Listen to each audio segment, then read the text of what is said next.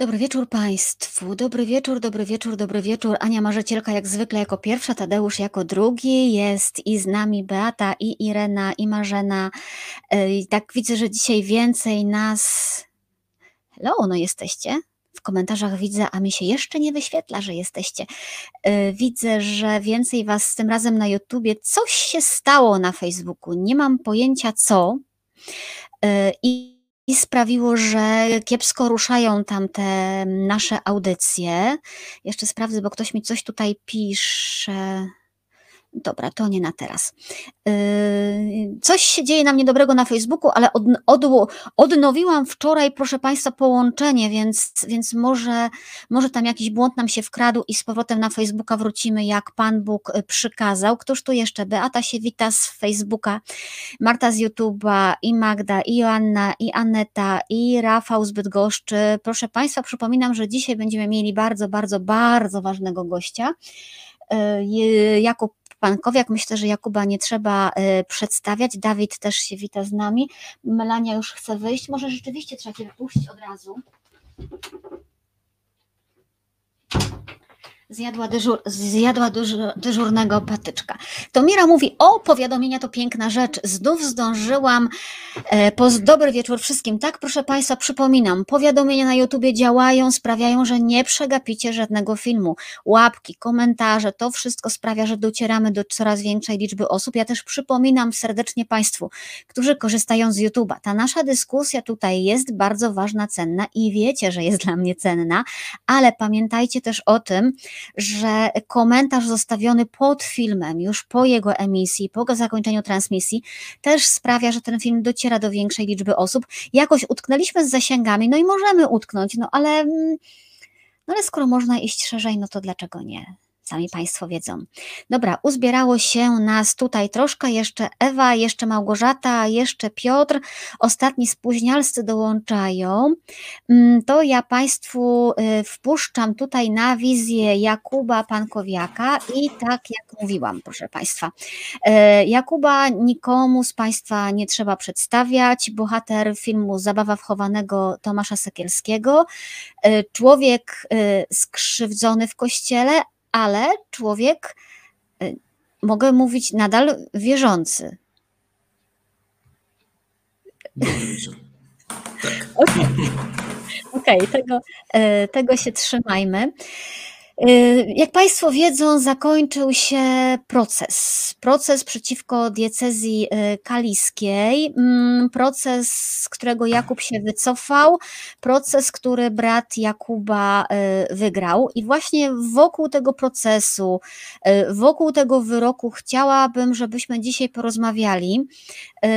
Jakub, zacznijmy od samego procesu. Powiedz mi, co w tym procesie było dla Ciebie mm, najtrudniejsze? Czy to był sam pozew, że trzeba było ten pozew napisać przeciwko Kościołowi, e, czy coś jeszcze, takie trudne kamienie milowe dla Ciebie w całym tym wydarzeniu? E, jeszcze raz dobry wieczór wszystkim. E, dziękuję Monika, że mm, zaprosiłaś mnie do programu i cieszę się, że mam możliwość wypowiedzenia się w tym temacie. Jeśli chodzi o trudne rzeczy związane z procesem, to, to pewnie dla mnie najtrudniejsze było to, że mm, no, trzeba było wytoczyć proces diecezji e, jako takiej, czyli e, mówiąc oględnie i, i, i, brzydko po prostu wytoczyć proces kościołowi polskiemu, no bo tak to trzeba nazwać. To było dla mnie osobiście bardzo trudne, dlatego że no, Kościół, jak zawsze mówiłem, E, był takim moim naturalnym środowiskiem przez bardzo długi czas, ze względu na wykonywany przeze mnie zawód, ale też ze względu na to, że mój tata był organistą i, mm, no i gdzieś tam przy tym kościele mm, całe moje dzieciństwo i, i, i młode życie się kręciło. E, więc to było bardzo e, trudne, bo nigdy nie chciałem występować mm, tak naprawdę ani przeciwko sprawcy, jeśli chodzi o, o sąd karny, ani przeciwko E, diecezji, jeśli chodzi o zadośćuczynienie. Mm, natomiast no, to, co się działo, nie dawało nam innej możliwości, jak tylko, mm, tylko rozpoczęcie tej sprawy e, po prostu przez zakończenie jej przez, przez sąd. Tak nam się przynajmniej na początku wydawało. No jak już złożyliśmy ten pozew, to kolejnym trudnym elementem były mediacje. Mediacje, czyli mm, no, nasze spotkania z mecenasem Markiewiczem i, i mediatorem i, prowadzenie, i próba doprowadzenia do jakiegoś porozumienia. I, I to od początku jakby było moim takim, nie wiem, główną myślą, głównym zadaniem, główną chęcią, jeśli chodzi o sam, o sam proces. Znaczy liczyłem na to, że, mm, że diecezja kaliska będzie chciała Mm, dojść z nami do jakiegoś porozumienia, że, że te mediacje zakończą się sukcesem i będziemy mogli wypracować jakąś formułę mm, porozumienia między diecezjami a poszkodowanymi, która będzie e, po prostu taką typową już e, później formułą, z której będą mogli korzystać e, inni. No to się przez długi czas niestety nie udawało. No i musieliśmy spotkać się w sądzie. Coraz... mhm. ja, ci, ja ci przerwę jeszcze a propos tych mediacji. Dobrze, tutaj y, są mhm. głosy, żebyś mówił troszkę głośniej, jeżeli to jest możliwe. Przerwę ci w kwestii tej mediacji. E, czy z tymi mediacjami było tak, że obie strony się starały i nic z nich nie wyszło, czy raczej odbijaliście się od muru? Czy tam były jakieś etapy, że miałeś nadzieję, czy, czy się nie dawało nic? Po pierwszym spotkaniu z mecenasem Markiewiczem mm, no, okazało się, że, e, że nic nie wskóramy. E, my jakby staraliśmy się o zadośćuczynienie za nasze krzywdy ze strony decyzji kaliskiej, a e, druga strona, czyli reprezentowana przez, przez mecenasa Markiewicza, chciała nam pomóc w zupełnie inny sposób i za nic w świecie nie chciała mówić o zadośćuczynieniu finansowym. Mecenas Markiewicz proponował jakąś pomoc, ale ona tak naprawdę nie była sprecyzowana. Podobnie było w sądzie, też mówił, że to miała być pomoc psychologiczna, pomoc duchowa i w zasadzie nie wiadomo jaka jeszcze inna pomoc. On mówił o różnorakiej pomocy. Nawet śmieliśmy się z bratem, że nie wiem, może jakieś paczki na święta będą narobić, no nie wiem, cokolwiek, bo to już po prostu było, e, było zabawne e, zachowanie e, pana mecenasa, no ale, ale w ten sposób. Więc po pierwszym spotkaniu, mimo że nasz adwokat miał nadzieję na to, że że dojdziemy do porozumienia. Ja miałem takie poczucie, że nie ma najmniejszych szans, bo, bo, bo jakby nie było nici żadnej, e, gdzieś tam nie było punktu wspólnego, e, więc on w ogóle sugerował, że do sądu nie mamy po co iść, bo ile jeszcze mój brat, jeszcze wtedy nie było wiadomo, że jego sprawa jest przedawniona, więc E, jeśli chodzi o sprawę karną związaną e, ze sprawcą, e, no to on mówi, że jeszcze może w przypadku brata mogliby coś zaproponować, natomiast w moim przypadku już zupełnie nie. No a potem jak okazało się, że i sprawa mojego brata jest przedawniona, no to jakby nie było już kontaktu z ich strony. Y Zanim dojdziemy do tego y, wycofania i do całych tych procedur procesowych, które no, rozumiem, że były dla Was bardzo trudne, to ja chciałam na początek zapytać e, trochę prowokacyjnie, jak wyglądał Wasz dzień, ten dzień ogłoszenia wyroku, kiedy wróciliście z sądu do domu, czy kiedy usłyszeliście o tym wyroku? E, ktoś może powiedzieć złośliwie e, i twierdzący, że czyhaliście tylko na kasę, że no super, nie? Można teraz planować wypasione wakacje. E, rzeczywiście była ta satysfakcja z wygranej, czy nie do końca? Jak to wyglądało? Hmm. Znaczy, nie, nie wiem, jak było mojego brata, natomiast ja żadnej satysfakcji nie odczuwałem. E, dostawałem pytania, czy będę w sądzie na ogłoszeniu wyroku, czy są możliwe komentarze tego dnia. E, czy wydawało mi się, że, że, że byłoby to nieeleganckie z mojej strony. Znaczy, nie, nie chciałem jakiegoś taniego triumfalizmu, bo w ogóle nie miałem takiego uczucia w sobie. Jakby dzień ogłoszenia wyroku, no to, to zostało mnie to w pracy, gdzieś tam dostałem wiadomość, y, spojrzałem w telefon, no okej, okay, jest wyrok w porządku. Natomiast to żadnej radości nie odczuwałem, bo jakby w moim myśleniu wyrok nie był celem. Znaczy jedyna, jedyna satysfakcja, którą odczułem, to to było uzasadnienie e, wyroku przez panią sędzię konieczną.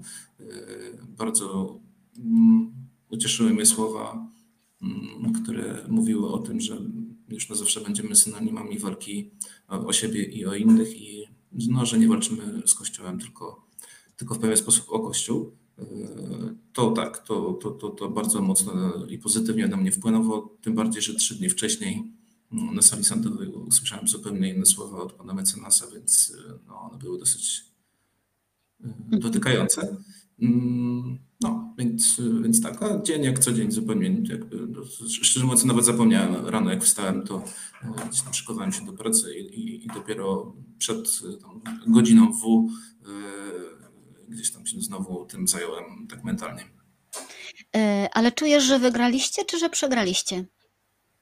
Znaczy czuję, że mój brat wygrał, a czuję, że ja przegrałem, bo y, mieliśmy zupełnie inne założenia. Znaczy, mój brat wchodząc y, w ten temat chciał doprowadzić do procesu karnego i do wygranej i do skazania sprawcy, a później chciał doprowadzić do y, procesu przeciwko diecezji kaliskiej i do wygranej i do, do, do wypłaty zadośćuczynienia. Więc myślę, że, że dla mojego brata był to dzień sukcesu. Natomiast dla mnie już od mm, kilku miesięcy wcześniej mm, jakby nie miało to znaczenia, czy wygramy, czy przegramy. Znaczy jest to pewien sukces y, y, ta wygrana, no bo ona może rzeczywiście być kolejną malutką cegiełką w tej drodze do, do, do, do zmiany zachowania mm, Kościoła Polskiego wobec, wobec y, poszkodowanych. Natomiast liczyłem na to, że nasza sprawa jako sprawa publiczna, no po to pokazywałem twarz, e, po to zmieniałem swoje życie, e, po to ryzykowałem wszystko, żeby, mm, no żeby coś się zmieniło. A tak naprawdę oprócz tego, że mamy wygraną i, i, i to tylko na razie jeszcze w pierwszej instancji, więc myślę, że to jest dopiero 1-0 do przerwy, e, no to nie mamy nic innego, bo jakby nastawienie do nas się nie zmieniło, wręcz przeciwnie, chyba stało się bardziej agresywne mm, tak naprawdę zostaliśmy trochę wykopani z tego, z tego kościoła, takie mam poczucie. Znaczy mój, mój brat w ogóle jakby odciął się od kościoła i nie chce mieć nic wspólnego z tą instytucją. Mm, natomiast ja czuję się mocno wypychany i tam się jeszcze trzymam za drzwi i za klamki, ale, ale, ale czuję po prostu tą, tą nogę na plecach, która, która mocno chce się mnie pozbyć. No i jakby tyle. Także e, jedno zwycięstwo to jest to, że, że, rzeczywiście wygrany proces i, i, i, z artykułu 430 przede wszystkim, co jest istotne, czyli nie musieliśmy udowadniać tego, że, e, że biskup miejsca wiedział e, o zachowaniach sprawcy, a, a, a po prostu chodziło o to, że mm, to, że wysyłał tego sprawcę, który, który był mu podległy, spowodowało, że jest współodpowiedzialny mm, za nasze krzywdy, więc, więc to jest wspaniała wiadomość, bo to jest wiadomość też dla tych, którzy, e, którzy być może dzisiaj są w domu i, i po prostu boją się mm, wytaczać takie procesy kościołowe, bo myślą, że muszą udowodnić, że biskup coś wiedział, a nie powiedział. Otóż nie muszą. Wystarczy udowodnić to, że było się skrzywdzonym, a, a, a całą resztę po prostu sądy powolutku e, wydaje się, że zaczynają rozumieć i, stosują odpowiedni artykuł i po prostu zadośćuczynienia będą wypłacane. Natomiast no, jest to batalia, u nas to trwało ponad dwa lata, mhm. E, więc jest to długo. E, ten artykuł 430, przypomnijmy, on mówi o tym, że e, każdy, w uproszczeniu nie mówię językiem prawnym, nie przygotowałam sobie dokładnie cytatu. Chodzi tam o to, że każdy, kto powierza obowiązki i przy wykonywaniu obowiązków y, podlegający musi wykonywać jego polecenia, to jest odpowiedzialny za szkodę, którą ten wykonujący sporządził. I jakby cały konflikt z panem mecenasem Markiewiczem szedł o to, że on próbował Y, pokazać, że dyrektor Filharmonii nie jest odpowiedzialny za każde przestępstwo y, popełniane przez pracownika Filharmonii, tak? Bo tak mniej więcej to wyglądało w sądzie. Jak, jak wyglądało to dowodzenie, Kuba? Bo my znamy tylko pojedyncze zdania. No tak, znaczy próbował dowieść i nawet podawał taki przykład y, dyrektora cukierni akurat, więc, więc to było jeszcze bardziej zabawne. Mm, no tak, chciał udowodnić, że po prostu sprawca działał sam, bez wiedzy biskupa i jego działanie nie było powiązane z jego posługą. Otóż było. Oczywiście zupełnie inna sytuacja byłaby wtedy, kiedy, nie wiem, pojechalibyśmy na wakacje, ja nie wiedziałbym, że on jest księdzem, albo nie, nie, byłbym z tej parafii, a ten ksiądz po prostu pojechałby gdzieś na wakacje i zrobiłby to zupełnie poza parafią i nie byłoby to związane z jego e, pracą przy parafii, no to tutaj można się oczywiście e, spierać i wtedy może to być kłopot. Natomiast no, te rzeczy, które działy się w naszym przypadku, one były związane ściśle mm, z działalnością księdza Arka w naszej parafii, czyli działania w Katolickim Stowarzyszeniu Młodzieży, bycie w pewien sposób współpracownikiem mojego taty, odwiedzanie nas w domu, to wszystko było jakby powiązane, więc, więc linia obrony mecenasa była taka, że biskup nie wiedział i, i nie miał na to wpływu, natomiast no, orzeczenie jest takie, że mimo, że nie wiedział, nie musiał wiedzieć, ale ksiądz Arkadiusz był zależny od biskupa, był tam wysłany, nie miał innej możliwości, nie miał możliwości pracowania w innej parafii, no też przysięgał posłuszeństwo biskupowi. I jeszcze wiele dodatkowych aspektów, które chcieliśmy poruszyć, ale na szczęście nie trzeba było tego robić, czyli na przykład to, że, że księża nie posiadają tak naprawdę własnych nie, majątków, przynajmniej nie muszą ich posiadać, bo mają dach nad głową, wikt i opierunek, a jednocześnie też składają przecież dokumenty do kurii i, i, i, tam wypisują, że, że wszystko, co zgromadzili przez całe życie po ich śmierci przechodzi na własność na własność diecezji. To piszą w testamentach, które muszą przecież składać. Ale na szczęście tych argumentów nie musieliśmy poruszać, nie, nie było to potrzebne. Po prostu no, dla sądu było oczywiste, że wspowina jest po stronie biskupa miejsca. Mhm. Idziemy dalej. Słuchaj, bo na koniec widzę, zbieram Państwa pytania, będziemy je też, będziemy je też zadawać na końcu. Powiedz mi, wycofałeś swój pozew. Mm, I bardzo bym chciała, żebyś opowiedział o tym, dlaczego to zrobiłeś, ale jak też wyglądała ta Twoja droga do dochodzenia do tego, dlaczego w ogóle ten pozew chcesz wycofać, skoro najpierw go złożyłeś. No tak, jak powiedziałeś, to była droga.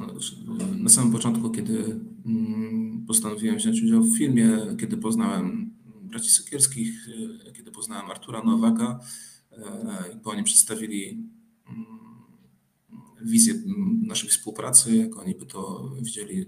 Ta współpraca była zresztą świetna z, z każdej strony. No to jakby końcowym elementem tego wszystkiego było to, że jeśli będziemy chcieli złożyć pozew przeciwko diecezji czy, czy przeciwko sprawcy, no to mamy opiekę prawną w, w postaci pracy mecenasa Nowaka.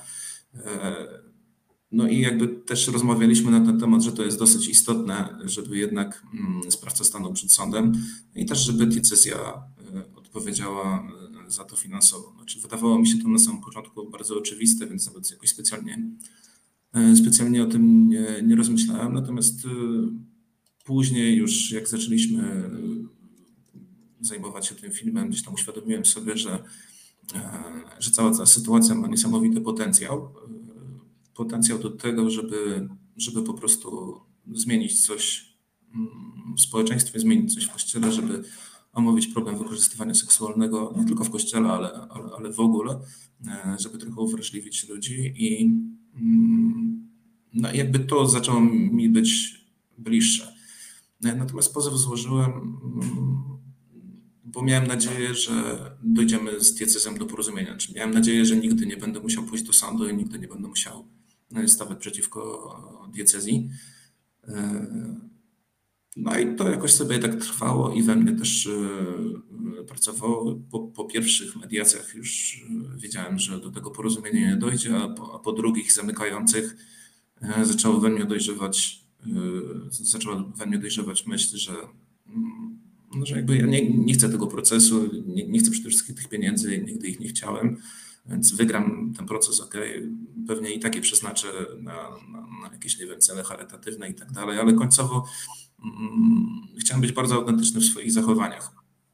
E, bo to jest, to jest być może jasne, że, że moje wycofanie jest e, sygnałem, że nie chcę pieniędzy e, dla Was, albo że wygrałbym proces, a te pieniądze bym przeznaczył, ale, ale nie wszyscy są do tego przekonani i, i chciałem, żeby moje zachowanie było jasne i klarowne również dla moich przeciwników, czyli dla tych, którzy uważają, że walczę z Kościołem i że chcę wymusić jakieś pieniądze. Wiedziałem, że jakby takie zachowanie z mojej strony też pozwoli mi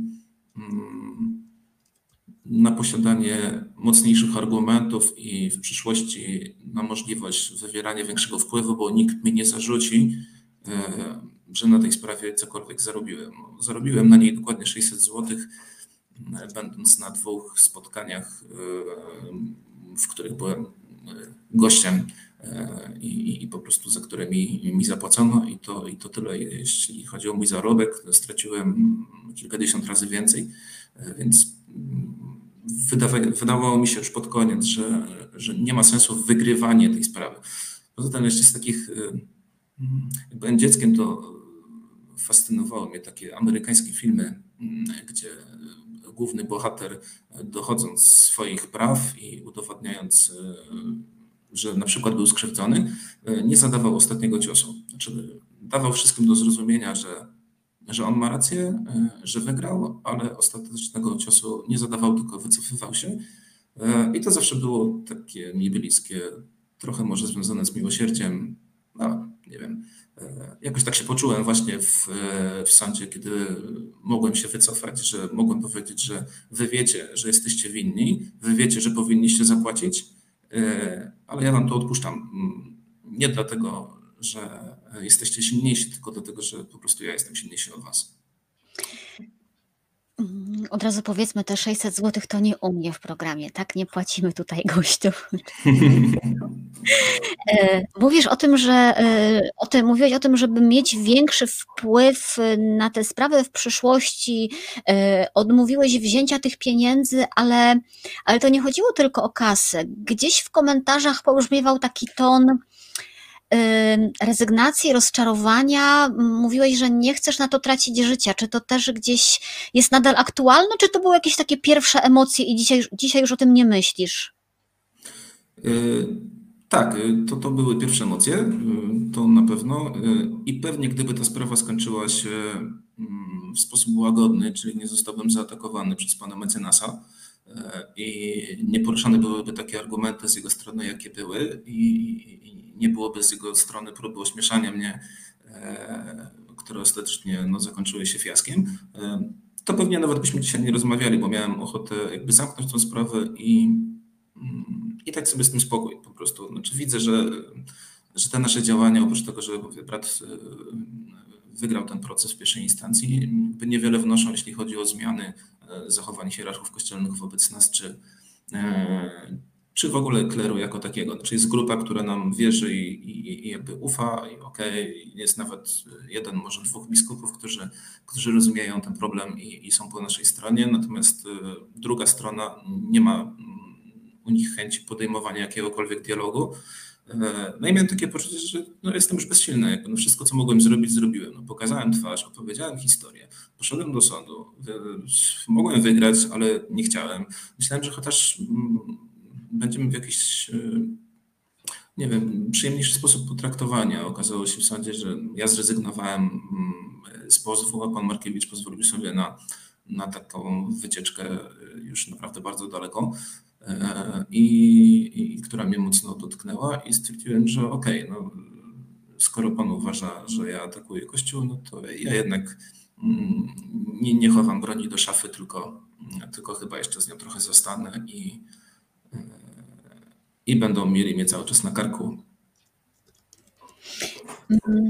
Do mecenasa Markiewicza za chwileczkę jeszcze dojdziemy, ale wspomniałeś o mecenasie Nowaku i pomyślałam sobie, że może chcielibyśmy to wiedzieć, bo w trakcie naszego procesu e, pojawiły się też oskarżenia wobec mecenasa Nowaka, tak? O jakieś tam jego zaniedbania, e, problemy z prawem. E, czy to nie podważyło waszego zaufania do niego? Czy nie mieliście takiej obawy, że może wy jesteście wykorzystywani przez niego w jakiejś grze?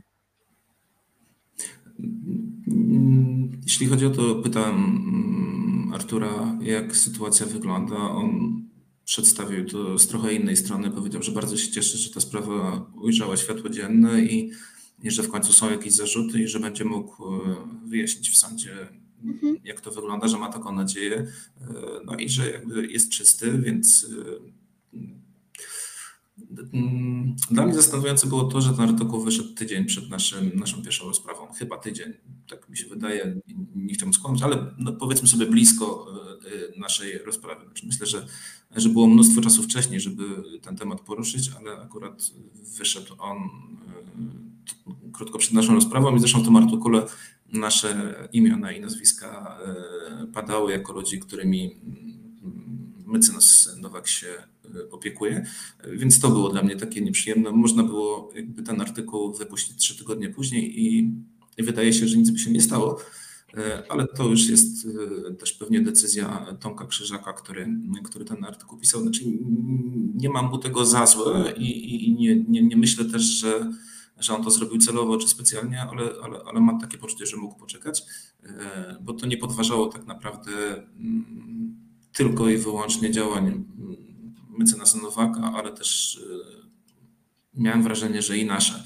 E, więc, więc tutaj się czułem trochę, trochę nieprzyjemnie, a z drugiej strony trudno było tydzień przed procesem, przed rozprawą nie wiem, rezygnować i wykonywać jakieś, jakieś, jakieś trudne ruchy. No dla mnie to już w ogóle było nic specjalnie istotne, bo mi mecenas Nowak nie był specjalnie do niczego potrzebny, bo jakby w tym sądzie sam broniłem swoich racji, a, a, a Artur wcześniej jakby przygotowywał tylko dla mnie pisma procesowe i, i, i zajmował się mm, tym procesem od strony prawnej. Więc y, jakby nie, nie widziałem w tym jakiegoś wielkiego problemu, aczkolwiek zapytałem go, jak ta sytuacja wygląda i mam nadzieję, że, że będzie ona rzeczywiście doprowadzona do końca i, i niezależnie od tego, jaki będzie wynik, no będzie ona zamknięta i będziemy mogli też wiedzieć, e, czy mecenas Nowak ma e, mandat do tego, żeby nadal reprezentować osoby poszkodowane, bo myślę, że pewnie o to się tutaj sprawa będzie e, rozbijać i w przyszłości, jeśli zapadnie wyrok, to myślę, że będzie to, to to trudne dla niego, oczywiście rozkazujące. Y, ja zapisuję tutaj Państwa pytania, które padają. I jeszcze zanim dojdziemy do mecenasa Markiewicza, to ja bym chciała jeszcze usłyszeć od Ciebie taką opowieść o Twoich relacjach z biskupami, Kuba. Y, jak te relacje z biskupami wyglądały na początku tej sprawy?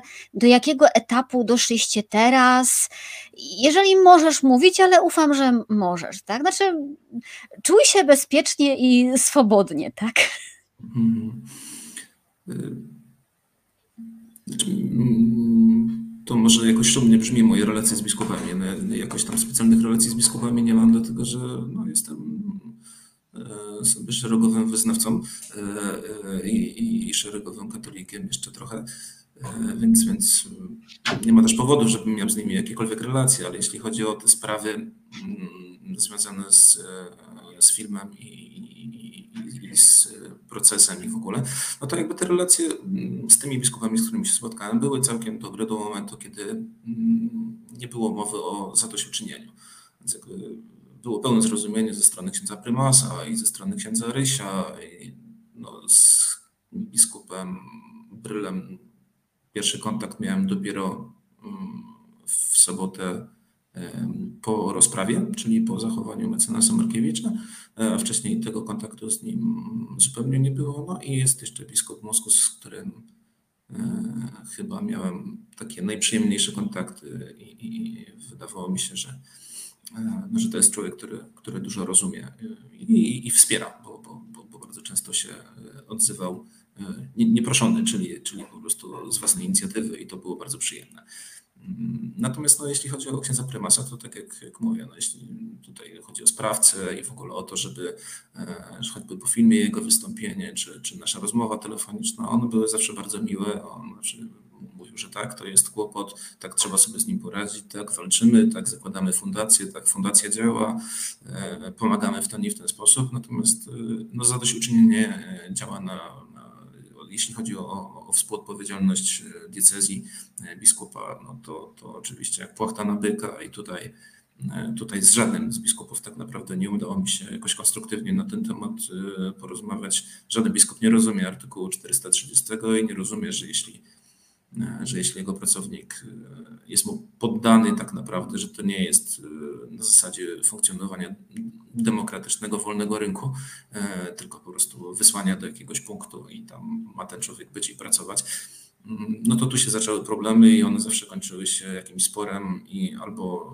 czerwoną twarzą z, z drugiej strony, albo, albo kompletnym brakiem zrozumienia. No, mieliśmy też e, komentarz arcybiskupa Gondeckiego, który, który przecież powiedział, że nasze działania e, i odpowiedzialność zbiorowa jest podobna do tego, jak jak, jak, jaka była w hitlerowskich Nie, Niemczech, więc, czy, czy, za czasów okupacji niemieckiej, więc no już takie porównania jakby świadczyły o tym, że no tutaj nic porozumienia nie będzie. Więc takie to są relacje. Natomiast z biskupem Brylem mm, mieliśmy dwie rozmowy. Jedną taką bardziej oficjalną, w której, w której przepraszał za zachowanie mecenasa Markiewicza, a druga taka mniej oficjalna, o której nie chciałbym też publicznie mówić, bo no, znaczy ona była dobra, po prostu ja tam przedstawiłem swój punkt widzenia dotyczący zachowania też po naszej pierwszej rozmowie y, diecezji kaliskiej i, i rzecznika prasowego, która, która była po prostu dla mnie też krzywdząca. E, Kuba, y, ja jeszcze specjalnie wrzuciłam tam w komentarze, Justyna podrzuciła ten artykuł 430. Powiedziałeś, że biskupi nie rozumieją. Nie rozumieją, czy nie chcą zrozumieć? Myślę, że oni się po prostu zwyczajnie mm, e, boją. Znaczy, teraz są w bardzo trudnej sytuacji, no bo wygraliśmy w pierwszej instancji, w sensie mój brat. E, jeśli pójdą do drugiej instancji, znowu będzie szum medialny i znowu będzie dużo strat i, i, i znowu ten kościół będzie poturbowany przez to, co się będzie działo. E, jeśli w drugiej instancji przegrają, no to jakby już nie, nie będzie innej możliwości, jak tylko wypłacenie, znaczy jeszcze może być kasacja, ale ale to już e, raczej w to nie pójdą po raz kolejny, bo już e, w sprawie mm, Kasi od Chrystusowców, tak ją nazwijmy, e, ta sprawa skończyła się, się, się po prostu na odrzuceniu tego wniosku i na wypłaceniu pieniędzy, więc są w bardzo trudnej sytuacji. No, do takiej też chcieliśmy doprowadzić, do takiej trudnej, czyli do momentu, kiedy oni będą musieli stworzyć jakąś formułę wypłacania tych zadośćuczynień bez, bez sądów i bez e, wyroków. Tak, znaczy myślę, że oni, e, znaczy myślę, że na przykład osobiście e, i to mogę chyba z pełną odpowiedzialnością powiedzieć, że mam wrażenie, że ksiądz prymas rozumie, ale nie chce. Po prostu. Że rozumie, ale jest jakaś wspólna linia, wspólna narracja. Ktoś postanowił, że nie poddajemy się i walczymy do samego końca. I myślę, że gdyby zależało to tylko od księdza prymasa, to sprawa wyglądałaby zupełnie inaczej, bo myślę, że on akurat rozumie, tylko nie chce E, zajrzeć do tej szafy po prostu i cały czas ją e, zamyka, trzyma nogami, rękami, żeby po prostu te, ten trup nie wyleciał i, i, i za wszelką cenę e, nie ma ochoty stanąć nawet do dialogu, jeśli chodzi o ten, o, o ten temat. Znaczy jest to jakiś wypracowany przez episkopat punkt widzenia i niezależnie od przekonań, po prostu wszyscy muszą się tego trzymać, bo jeśli jedna osoba się wyłamie, publicznie oczywiście, bo, bo, jeśli chodzi o nie, sprawy, które nie ujrzały światła dziennego, w sensie medialnie nie ujrzały światła dziennego, no to wiem, że takie, mm, takie ugody są podpisywane, bo mam kontakt z poszkodowanymi i mam też kontakt z niektórymi prawnikami, którzy do tego doprowadzili. Więc to nie jest tak, że diecezje nie wypłacają zadośćuczynień, czy nie idą na ugody z poszkodowanymi. Wypłacają i idą tyle tylko, że nie są to sprawy publiczne. Może uważają, że lepiej jest, znaczy w sensie Kościół, biskupi uważają, że lepiej to jest y, załatwiać po cichu i czy ty uważasz, że lepiej to jest załatwiać jednak po cichu, nie publicznie? Mm, oczywiście, że tak. No, przecież nikt nie ma przyjemności w tym, żeby pokazywać swoją twarz i mówić o swojej krzywdzie. E, nie wiem, udzielać się w mediach, e, wywracać swoje życie do góry nogami tylko po to, żeby e, no, żeby inni poszkodowani, czy żeby ja sam, żebym ja sam przede wszystkim e, mógł e, nie wiem, poczuć jakąś satysfakcję z zakończenia całej tej sprawy. Oczywiście, że chciałbym, że wiem, kiedy, kiedy zgłaszaliśmy sprawę do, do, do biskupa Janiaka, to chciałbym, żeby biskup Janiak zadzwonił, zaprosił nas, zapytał, jak to wszystko wyglądało, e, nie wiem, sprawdził naszą wiarygodność w jakiś sposób, oczywiście, nie wiem, żebyśmy zgłosili sprawę do prokuratury i jeśli rzeczywiście sąd wyda wyrok albo stwierdzi, że do takiego zachowania ze strony danego księdza doszło, no to po prostu, żeby, żeby wypłacił jakieś zadośćuczynienie. To nie chodzi o duże pieniądze, tylko chodzi o, o naprawdę realną pomoc e, poszkodowanym, którzy, którzy po prostu bardzo często no, są w trudnej sytuacji i, i, i tyle. I niepotrzebne byłyby filmy Sekierskiego, by się mógł zająć inną pracą, my byśmy się też mogli zająć swoją pracą. E, no a Kościół mógłby wyjść na bohatera i, i, i ogłosić wszemi wobec, że, że poradził sobie z bardzo trudnym problemem. A tutaj e, znaczy, bo, wiesz, bo ja mam, wiesz z czym mam problem, bo mówisz, e, są podpisywane ugody, ale nikt o tym głośno nie mówi. I mój problem polega na tym, że zgorszenie trwa. To nie chodzi o to, żebyśmy wiedzieli, że z tym i z tym człowiekiem pokaż twarz, podpisaliśmy ugodę, tylko żeby Kościół powiedział głośno, tak, podpisujemy ugody, bo tego potrzebujemy my, którzy jesteśmy skrzywdzeni trochę wtórnie, tak? Jesteśmy skrzywdzeni waszą krzywdą i jesteśmy skrzywdzeni tym, że was niesprawiedliwie potraktowano i, i to jest trochę taka dla nas sprawiedliwość, żeby Kościół nie tylko dał skrzywdzonym pieniądze, ale żeby Kościół przyznał, że powinien je dawać i to jest, nie wiem jak Państwo myślą, to jest takie trochę zadośćuczynienie dla nas, tak? Dla których to jest tylko wina zgorszenia albo aż wina zgorszenia. No tak, tak, tak. Znaczy zdecydowanie. No teraz mówię o tym, że no może źle, źle się niejasno wypowiedziałem, ale, ale tak, no jasne, teraz są te ugody podpisywane z klauzurami e, tajności, e, że nie mówimy o tym publicznie i tu w tym jest kłopot. Znaczy, problem polega po prostu głównie, może nawet nie na zadośćuczynienia, tylko na przyznaniu się do błędu. Znaczy, Trudno sobie wyobrazić biskupa, który wychodzi i mówi, tak, bierzemy współodpowiedzialność, tak, przyznajemy się do błędu, tym bardziej, że mają oni presję e, no, z zewnątrz przez takie osoby jak, jak e, mój brat czy ja. E, I to jest kłopot, wydaje mi się, że jeśli ktoś przychodzi i mówi biskupowi, że źle robi, no to po prostu z góry jest na straconej pozycji, bo biskupowi nie mówi się, że źle robi, tylko można mu coś zasugerować, a on ewentualnie może wyjść z twarzą i, i, i, i sam jakby y, opowiedzieć o tym, że coś źle zrobił, ale no, to jest bardzo trudne do osiągnięcia i wydaje mi się, że większy kłopot tutaj nie jest związany z finansami, tylko z przyznaniem się y, do winy. Tutaj ja przynajmniej widzę z mojej strony taki problem. No wiesz, teoretycznie możemy powiedzieć, że po tym dochodzimy do dramatycznego wystąpienia mecenasa Markiewicza, y, że po tym wystąpieniu mecenasa Markiewicza biskup przyznał się do winy? Jak to odbierasz? No, tak to odbierałem, kiedy zadzwonił. E, zadzwonił i powiedział, że przepraszam, że zupełnie się nie identyfikuje ze słowami mecenasa Markiewicza, że przeprowadził z nim rozmowę, no i, no i ubolewa na tym, co się wydarzyło. Więc pomyślałem sobie, że no wow, super, no, nareszcie ktoś wziął odpowiedzialność e, za działania swoich pracowników i, i, i potrafił no, się w godny sposób zachować. Natomiast chwilę później e, wyszedł komunikat, w którym nie było ani słowa o tym, że biskup przeprosił. Były tam słowa, że przeprowadził rozmowę z panem Markiewiczem i ze mną. E, a na końcu, że, że, że, że jakby rzeczywiście nie walczy z całym kościołem, Czyli po prostu trzy sugestie. Pierwsza taka, że przeprowadzono ze mną jakąś rozmowę. No, ja rozmawiałem z biskupem, nikt ze mną rozmowy nie przeprowadzał, więc tak jak przypominałem Ci w prywatnej rozmowie, że, mm, że przeprowadzałem rozmowę, to kiedyś jak miałem małą córkę i była niegrzeczna albo źle się zachowywała, to, to przeprowadzałem z nią rozmowę jakąś tam no, wychowawczą, e, a in, dzisiaj już po prostu tylko i wyłącznie rozmawiam. Rozmawiamy i nie przeprowadzam z nią żadnych rozmów. E, to, że nie walczę z całym Kościołem, czyli sugeruje się, że walczę z jego częścią. No i oczywiście publicznie e, diecezja nie mogła powiedzieć, że ksiądz biskup przeprosił. No, po prostu nie przeszło im to przez gardło, ale nawet przez papier, a nawet przez stronę internetową.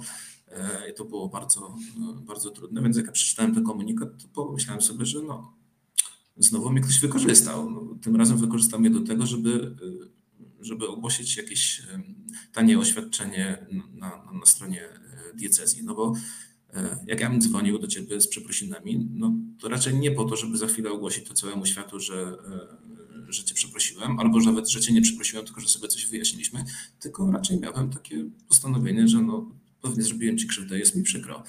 No, a tutaj po 15 minutach mieliśmy, mieliśmy oświadczenie na stronie, więc no dziś patrzę na to zupełnie inaczej. Zresztą to przekazałem księdzu biskupowi Brylowi.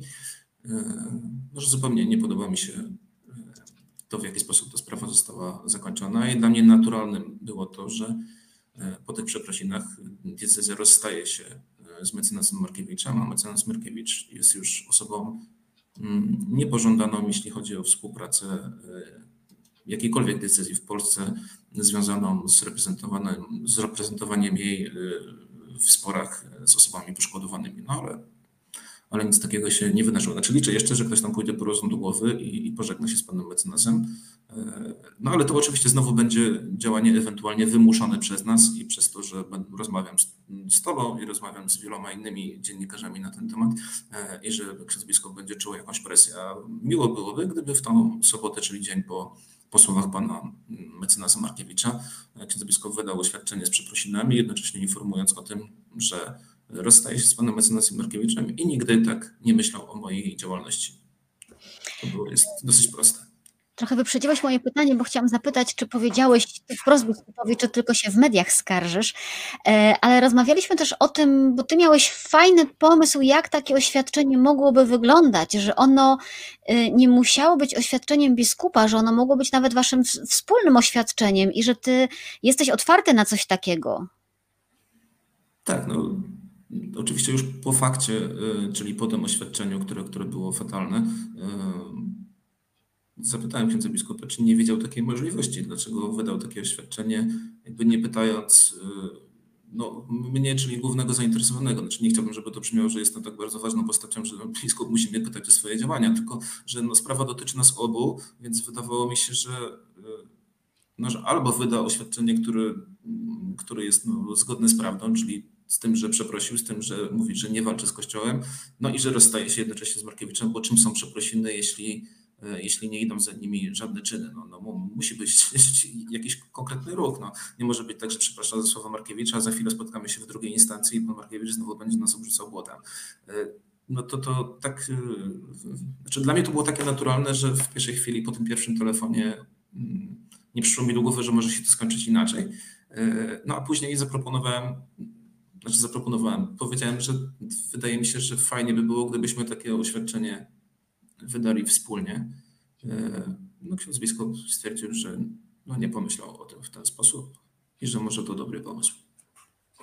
No ale oczywiście na tym skończył. Znaczy nie, nie, nie chciałbym o tej rozmowie e, jakoś e, szeroko mówić, bo też sam sobie obiecałem, że tej drugiej rozmowy nie będę specjalnie. Chciałem tylko powiedzieć, że po prostu przekazałem księdzu biskupowi moje moje przemyślenia i, i, i, tyle, jakby to jest ok, natomiast y, tej informacji zwrotnej nie chciałbym omawiać, bo to była rozmowa z mojej strony, w sensie taka z mojej prośby. Więc też znaczy myślę, że dla nas, dla nas jest ważne właśnie to, tak, ten komunikat, że poszedłeś z tymi uwagami z powrotem do biskupa, a nie, że biskup cię przeprosił, a ty się teraz uskarżasz w kolejnych mediach, jak to nieładnie cię przeprosił. Więc uważam, że jeżeli sam komunikat, ok, poszedłem do niego, powiedziałem, że to było nie fair, jest dla nas ważny. Kuba, powiedz, yy, co dalej?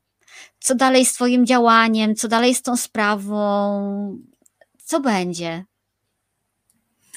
To może zacznę od sprawy, bo to pewnie prostsze. E, chyba diecezja ma, jeśli dobrze pamiętam, 14 dni mm, na ustosunkowanie się do wyroku, ale nie wiem, czy 14 dni od wyroku, czy 14 dni od otrzymania uzasadnienia pisemnego, więc to, to jeszcze chyba troszkę czasu może minąć.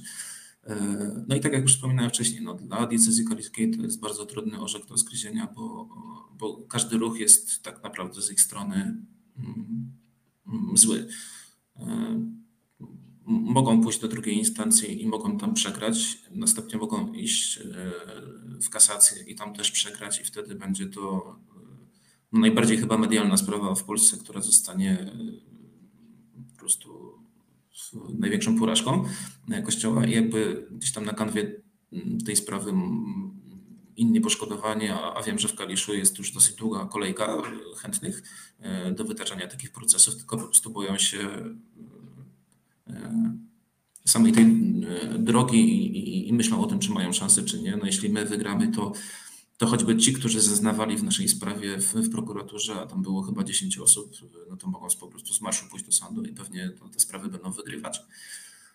Jeśli wypłacam to zadośćuczynienie, no to oczywiście też jest źle, bo za chwilę te same osoby zgłaszą się i będą się domagały mm, takiego samego zadośćuczynienia. Trzecia droga jest najbardziej sensowna i wydaje mi się, że y, pozwoli uratować twarz nie tylko diecezji kaliskiej, ale całego polskiego kościoła, jeśli chodzi oczywiście o sprawy związane z wykorzystaniem czyli wypracowanie modelu wypłacania zadośćuczynień bez spraw sądowych i bez tej medialnej otoczki. Więc to są trzy, trzy możliwe drogi. Nie wiem, do której dojdzie, znaczy mam wrażenie, że dojdzie pewnie do tej, która będzie dążyła do drugiej instancji, a później do sądu, jeśli chodzi najwyższego i do kasacji. No i jakby każdy będzie musiał przejść z poszkodowanych tą drogę w sądzie i po prostu boksować się z takimi ludźmi jak pan Markiewicz, a to nie Natomiast można to zrobić i, i, i, można mieć na to grubą skórę i jakby nie przejmować się specjalnie jego słowami, no bo jeśli człowiek sobie uświadomi, że to tak naprawdę jest tylko i wyłącznie personalny atak i przy braku argumentów używa się argumentu siły, e, a mając jakby za sobą już kilka wyroków i, i, mając za sobą przede wszystkim prawo, no to jakby nic temu poszkodowanemu nie grozi. Więc będzie to droga o wiele prostsza. Tutaj to Mira podrzuca, podrzuciłam Państwu te terminy, dobrze, że mamy prawników na sali. Mówi, że to jest tylko personalny atak Kuba, ale y, sam wiesz, że ten personalny atak boli, że jeden sobie poradzi z nim lepiej, e, inny poradzi się z, sobie z nim dużo gorzej. E, mówiliśmy też o tym, y, rozmawiając w, w innym miejscu, że no, że, to się, że takie ataki się mogą kończyć bardzo źle dla skrzywdzonych, tak? że nie każdy, nie każdy to udźwignie.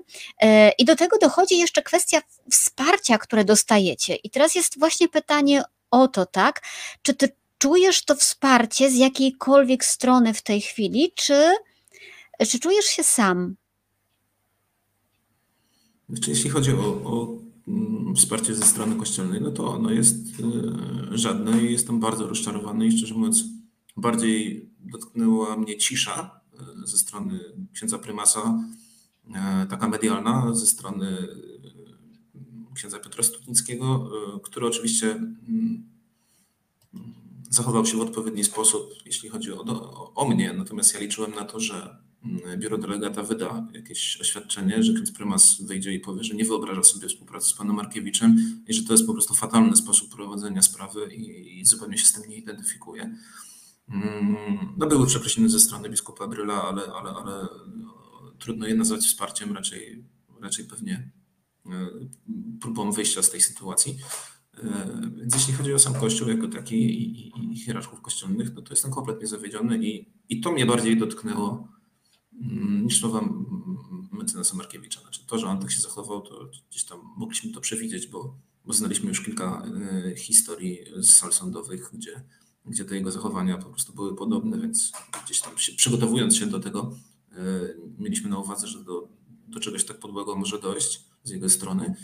Mm, no ale, ale, ale cisza przede wszystkim ze strony księdza prymasa, no jestem, nie ukrywam, no zawiedziony, po prostu zawiedziony. Liczyłem na dużo, dużo więcej. Znaczy, y, ksiądz Piotr Szotnicki wypowiedział się dla więzi i ta wypowiedź była oczywiście bardzo oględna i, i, i trochę pokrętna moim zdaniem, no ale jakby sedno tej wypowiedzi było takie, że on oczywiście się z tym nie zgadza i tak nie można się zachowywać.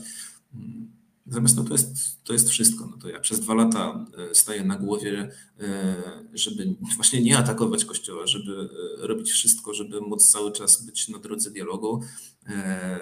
Spotykam się, nie wiem, z z różnymi biskupami, z różnymi księżmi, staram się przekonywać, staram się być miły, e, staram się robić wszystko tak, żeby jak najmniej zaszkodzić Kościołowi, a w momencie, kiedy ktoś ze strony kościelnej no, wyciąga największy oręż, no to po prostu dla mnie to była bomba atomowa.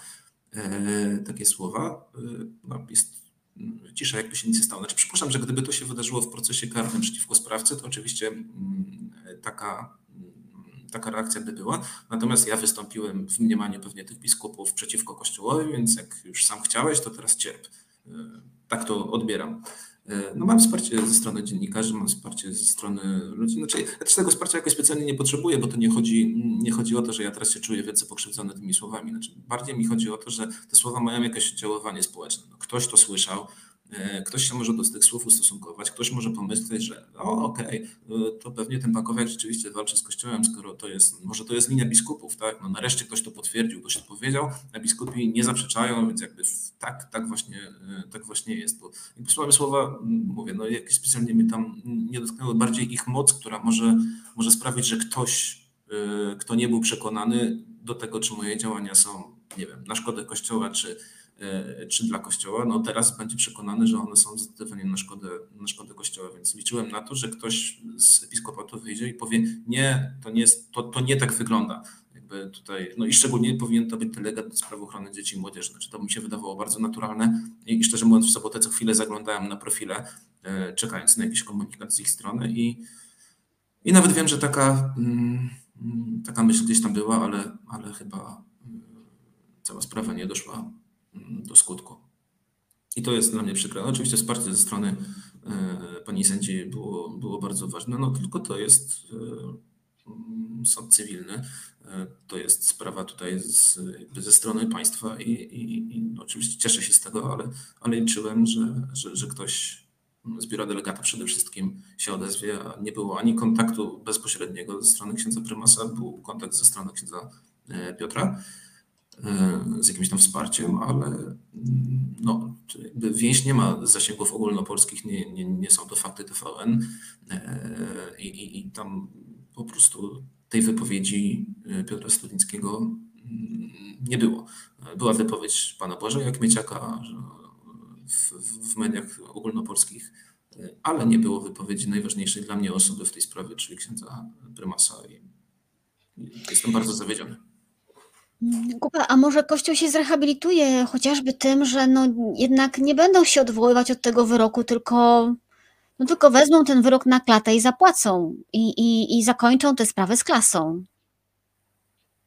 Nie masz takiej nadziei?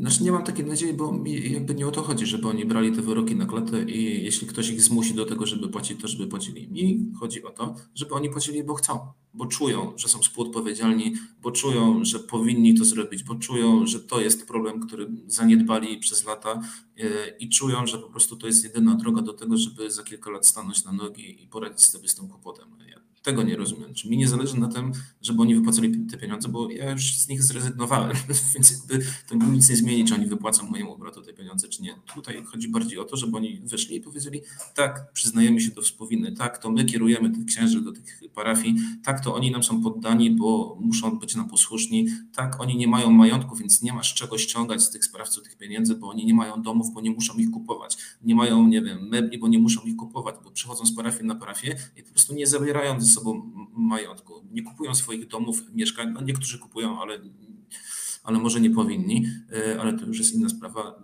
To ci księża z testamenty składają e, w kuriach i, i, i po śmierci przekazują swoje majątki na rzecz diecezji. No więc jeśli ktoś tego nie rozumie, no to no to co z tego, że zapłaci 300 tysięcy Bartłomiejowi Bankowiakowi albo jeszcze kilka innych wyroków, jeśli zapadnie, to zapłacą, nie wiem, kilkunastu, kilkudziesięciu, czy nawet kilkuset osobom. To nic nie zmienia, bo oni nie przyznają się do błędu, a tutaj o to chodziło.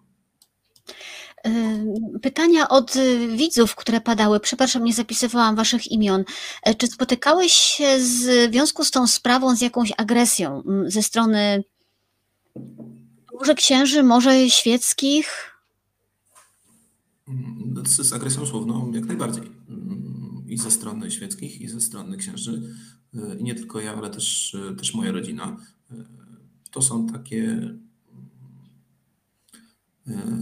No to są po prostu plotki, które gdzieś tam krążą, albo próba dyskredytacji zachowań. Znaczy, na przykład z księdzem, z którym miałem bardzo dobry kontakt kilka lat temu, dziś potrafi powiedzieć, że byliśmy po imieniu, dziś jesteśmy już na pan i ksiądz. E, I, i, jakby to jest człowiek, który jawnie mówi o tym, że ja walczę z kościołem i że tak nie powinno być. No, przyjaźniliśmy się, więc to, to, jest, to jest coś dla mnie niezrozumiałego zupełnie. E, moi rodzice na przykład odbierali informacje z swojej miejscowości rodzinnej, dopóki nie było wyroków, że na początku chcemy wymusić pieniądze, że walczymy z kościołem, później jak zapadł jeden wyrok, jakiś biskup właśnie wypowiedział jakieś zdanie, które, e, które świadczyło, że jest może trochę po naszej stronie, no to jakby ta, ta optyka społeczeństwa się z, zmieniała. Natomiast jakiejś takiej bezpośredniej agresji, w sensie, nie wiem, jakichś gruźb, no oprócz jakichś hejterskich zachowań w internecie, no ale to jest jakby oczywiste, że no, wystawiając swoją twarz i robiąc taką, e, taką akcję, no to, to, to, to było naturalne. To nie, nie, nie, nie. Znaczy nigdy nie czułem się e, w, na ulicy, nie wiem, w jakimś niebezpieczeństwie. Nie, nic się nie zmieniło pod tym względem. Mhm. E, a powiedz, masz księży, jakieś osoby duchowne, na które możesz liczyć? Mhm. Tak, jest kilku księży, którzy, którzy chętnie się odzywają, nawet z diecezji Gnieźnieńskiej. Jest taki jeden, który, który się co jakiś czas odzywa i, i daje wsparcie. Także tutaj z Poznańskiej też bardzo wielu.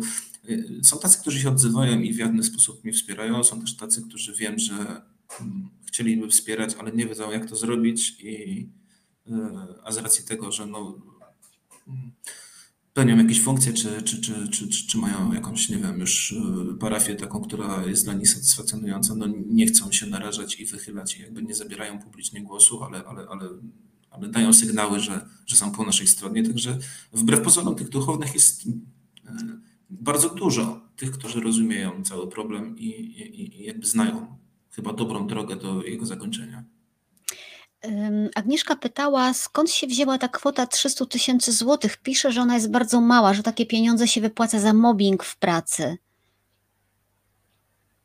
Mm, nie mam pojęcia. My domagaliśmy się dwa razy po 500 tysięcy, czyli 500 tysięcy dla mojego brata i dla mnie. Ja się wycofałem, a brat otrzymał wyrok, który mówi o 300 tysiącach.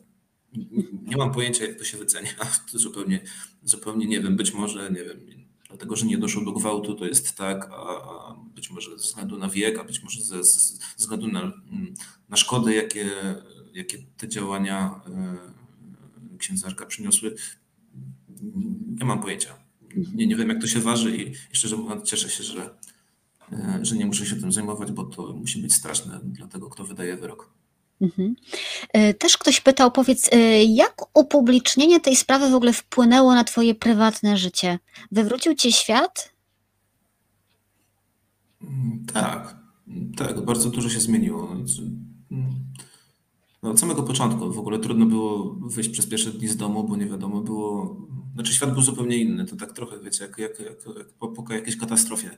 E, jesteś sobie w domu, świat jest jakiś taki zwykły i normalny, i nagle wychodzi film, jest cała ta sytuacja związana z mediami, e, z pokazywaniem twarzy i w ogóle z mówieniem o tym problemie i nagle ten świat staje się już inny i masz takie poczucie, że już nie ma odwrotu, czy że, e, że, że to życie, które było wcześniej już, już nigdy nie wróci. E, więc to jest duża zmiana i, i, i trzeba było na tym, mm, nad tym pracować, żeby, żeby czuć się bezpiecznie. Zawodowo niby niewiele się zmieniło, no bo jakby pracuję w tych miejscach, w których pracowałem, gram sobie koncerty, więc, więc tak jak grałem wcześniej. E, natomiast e, no wszyscy patrzą na mnie i przez pryzmat tych wydarzeń, jakby nawet, nie wiem, starzy przyjaciele, koledzy z pracy i tak dalej, no mam wrażenie, że traktują mnie już trochę inaczej. Mm, no już nie jestem anonimowym człowiekiem nie jestem sobie Jakubem Pakowiakiem, który sobie pracował w Akademii Muzycznej i grał koncerty, tylko, mm, tylko gdziekolwiek nie, się nie pojawiam i gdziekolwiek ktoś mnie rozpoznaje, no to rozpoznaje mnie głównie z tego powodu, że wystąpiłem w filmie Braci Sekielskich i udzielam się publicznie e, i walczę o dobro osób poszkodowanych. E, sytuacja rodzinna też zupełnie inna, no wszystko się zmieniło. Ale powiedz, y, chodzi bardziej, chodzi mi o takie relacje prywatne. Przepraszam, jeżeli wchodzę za głęboko. Tak jak nie będziesz chciał odpowiadać, to powiedz, że przesadzam z pytaniami, ale jakby co w takich relacjach osobistych ma większe znaczenie? Czy chodzi o to, że jesteś sławny, y, czy chodzi o to, że odkrywają kogoś skrzywdzonego obok siebie? Co zmienia relacje? Myślę, że w Polsce jeszcze mamy do czynienia z problemem tabu. Mówienie o, szczególnie pewnie kobiety bardziej to rozumieją niż mężczyźni, e, bo są częściej mm, w jakiś sposób pokrzywdzone pewnie niż, niż mężczyźni. E, więc, e, więc wydaje mi się, że otwarte mówienie o krzywdzie, a jednocześnie bycie silnym facetem jest sprzeczną informacją świat lubi patrzeć na poszkodowanych, którzy są skręceni, zamknięci, smutni, którzy płaczą i którzy nie mają nic do powiedzenia i potrzebują rzeszy ludzi, która będzie ich bronić. Ja jestem człowiekiem, który tego nie potrzebuje, bo sam sobie z tym wszystkim radzi. Na co dzień jestem silny, jakby nie mam też kłopotu e, z mówieniem o tym wszystkim, więc to jest trochę takich e, sprzecznych informacji, więc jakby ludzie nie wiedzą, jak do tego podejść, nawet ludzie, którzy dobrze mnie znali. Na początku było, nie wiem, jakieś takie właśnie poklepywanie po plecach, że ojej, to jesteśmy z tobą i tak dalej. Ja sobie myślę, no, po co wy jesteście ze mną? Ja sobie sam jestem ze sobą, jest mi całkiem nieźle. Jakby nie potrzebuję klepania po plecach, potrzebuję, żebyście ruszyli tyłki e, no i coś zrobili też w tej kwestii. Nie? Jakby w sensie, że nie, nie, nie potrzebuję słów wsparcia, potrzebuję wsparcia e, w jakichś tam działaniach ewentualnych, jeśli oczywiście ktoś jest tym zainteresowany, bo nie chcę tego wsparcia e, wymuszać, więc ktoś, kto mnie dobrze znał i, i, i nie wiem, no choćby przyjaciele moi, jak się o tym dowiedzieli, no to właśnie pierwsza akcja była taka, że oczywiście jest mi przykro. No, te pierwsze momenty też są, są trudne też i dla mnie, ale później takie miałem poczucie, że to nie jest kłopot z tym, że jestem sławny, tak, że to, to jest ten Jakub, który jest tam w telewizji, tylko raczej z tym, że no tak, można być pokrzywdzonym, można mieć naprawdę kawał życia kiepskiego po prostu za sobą, no ale można też z tego wyjść i można normalnie funkcjonować, więc chyba ta sprzeczność dla wielu była trudna. Mhm. E, tak, na zakończenie, Kuba, bo to jest coś, co się pojawia też w takich rozmowach wewnątrzkościelnych, e, międzydziennikarskich. E, to, co mówiliśmy tutaj, przynajmniej duża część tej rozmowy tchnie takim trochę brakiem nadziei albo brakiem nadziei na najbliższy czas. Tutaj w komentarzach się pojawiały głosy o zmianie pokoleniowej. Ja w nią nie wierzę, ale okej.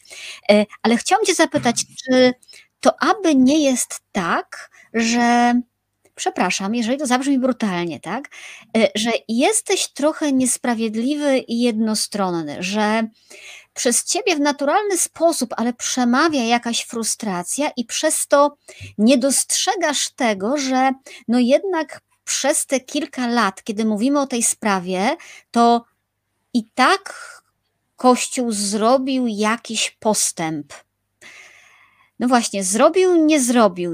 Jak ty to widzisz? Czy my możemy tu szukać nadziei, czy po prostu mecenas Markiewicz zwalił wszystko i, i wyciął w pień całą robotę naszą e, kilkuletnią? Chyba nie ma jakiejś takiej jednej odpowiedzi na to. Znaczy ja tej nadziei nie widzę, bo przez dwa lata starałem się cokolwiek zmienić i mam wrażenie, że niczego nie zmieniłem i, i i, trudno mieć w takiej sytuacji też nadzieję i, i, i motywację do, do, do, do, do utrzymywania ewentualnej tej, która była wcześniej. Więc, więc, mm, więc nie, znaczy słowa mecenasa Mieszkiewicza e, są bardzo ważne. No, znaczy, nie, chcę, żebyśmy tutaj wokół tego tylko krążyli, ale tak naprawdę mam wrażenie, że jego wypowiedź była wypowiedzią większości członków Episkopatu Polski i tak właśnie jest narracja między tymi ludźmi i tak oni postrzegają e, wychodzenie z cienia osób e, poszkodowanych. W zmianę pokoleniową nie wierzę zupełnie. Znaczy myślę, że tylko niestety użycie siły.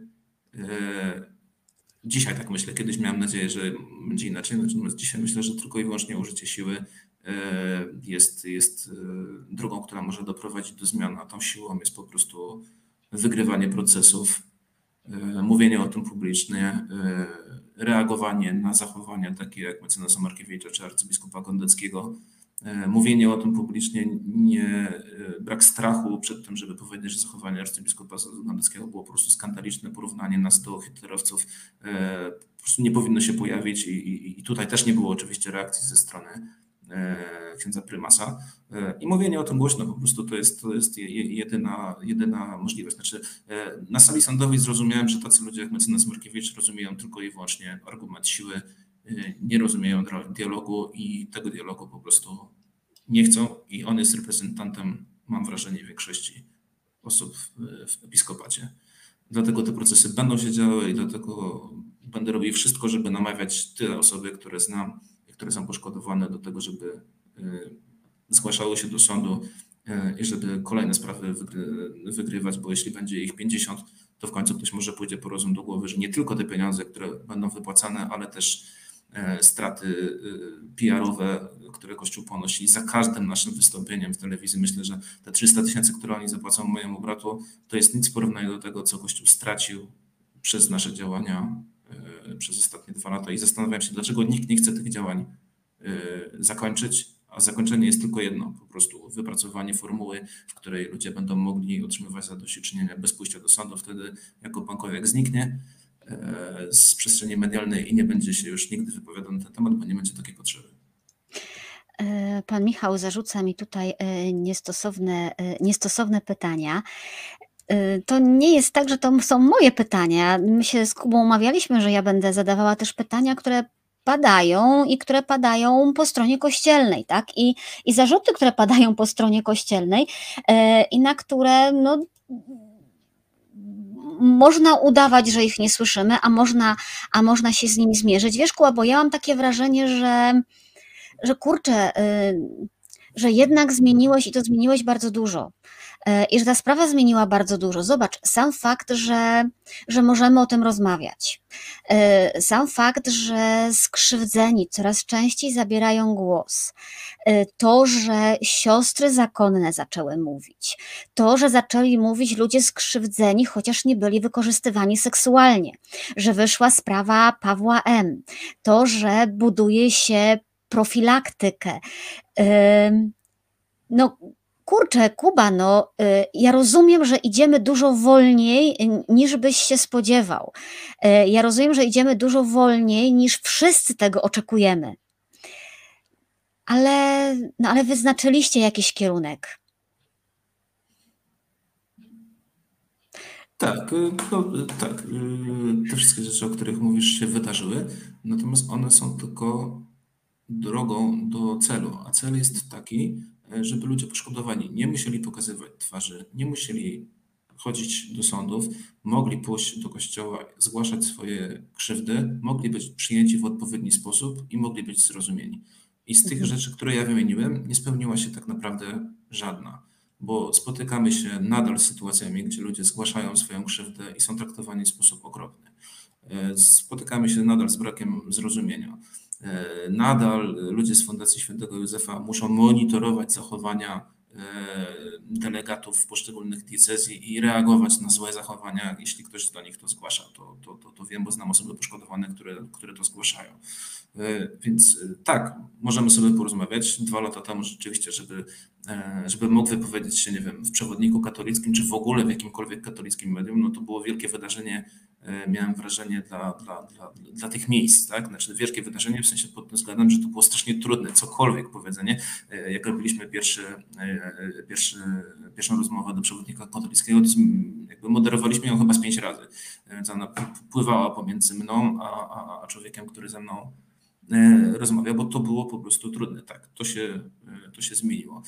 Natomiast no, gdzieś tam mam wrażenie, że mm, trzeba być po prostu ambitnym, znaczy ja nie mam ochoty grać w grę, którą proponuje Kościół e, i grać e, na ten czas, który proponuje Kościół. Znaczy, uważam, że to są rzeczy, które powinny się wydarzyć i nie widzę żadnego powodu, żeby się one nie wydarzyły. Choćby taka, że nadal poszkodowani są świadkami w swoich sprawach, e, jeśli chodzi o procesy kościelne. Znaczy, papież naprawdę nie jest w stanie zrozumieć, że to jest niesamowita krzywda dla poszkodowanych, to czy to trzeba być Einsteinem, żeby to zrozumieć? No nie trzeba. Trzeba tylko i wyłącznie dobrej woli, której po prostu nie ma. I tutaj y, można mówić o tym, że tak, wyszedł film, ok, tak, mamy Fundację Świętego Józefa, tak, mamy różne, mamy biuro delegata, spotykamy się z poszkodowanymi, tak, słuchamy ich i tak dalej. No, ja pytam o konkrety. No, kiedy my będziemy stroną w sprawie, kiedy będziemy informowani o tym, w jaki sposób zostali potraktowani sprawcy, w jaki sposób został potraktowany biskup. Nie mamy takich informacji i to nie jest tylko sprawa polskiego kościoła i to jest sprawa papieża Franciszka, który jest przedstawiany jako wielki obrońca osób poszkodowanych, a tak naprawdę niewiele dotychczas y, zrobił, bo to nie są trudne rzeczy, to naprawdę nie trzeba być y, wybitnym E, kanonistą, żeby po prostu to zmienić. To wystarczą dwa zapisy i już jesteśmy w sytuacji e, podmiotowej, a nie przedmiotowej. Nie ma tego. Więc e, ja oczywiście dostrzegam te wszystkie rzeczy, które ty wymieniłaś, ale to jest kropla w morzu potrzeb. Jeśli mm, taką kroplę będziemy mieli raz na dwa lata, no to może za 200-300 lat sobie z tym problemem poradzimy. Z tym problemem trzeba sobie poradzić tu i teraz i ja nie mam jakby ochoty na to, żeby słuchać słów, które padały od niektórych moich znajomych zbliżonych do kręgów kościelnych, którzy mówią, że w kościele no mury, te młyny bardzo wolno mielą. Nie obchodzi mnie to, niech mielą szybciej. po prostu. Mhm. E, to te, te, młyny są tutaj dobrym obrazem, nie? Że, że, wszyscy, że wszyscy się nimi zderzamy i że to zderzenie w tej sprawie jest bardzo bolesne. Na koniec pytanie od Rafała, mm, które mi właśnie y, uciekło, a jest ważne. Y, już wiemy, że nie jesteś ostatnim w tych sprawach, tak? Jaką masz radę dla tych, którzy będą walczyć o swoje sprawy po tobie, następnych? To, to przede wszystkim zawsze ma taką radę, żeby słuchali swoich potrzeb. Nie każdy ma potrzebę otrzymania zadośćuczynienia, nie każdy ma potrzebę usłyszenia wyroku w sądzie. Po prostu spójrzcie w siebie, pomyślcie, co jest Wam potrzebne, a jeśli uznacie, że potrzebne Wam jest e, oświadczenie, czy wyrok sądu, czy, czy, czy przeprosiny ze strony decyzji i tak dalej, to idźcie i, i, i działajcie. Droga w tym momencie jest o wiele prostsza niż kiedyś. Mamy artykuł 430, potwierdzony już nieraz przez sąd. Będzie można się powoływać na, na naszą sprawę.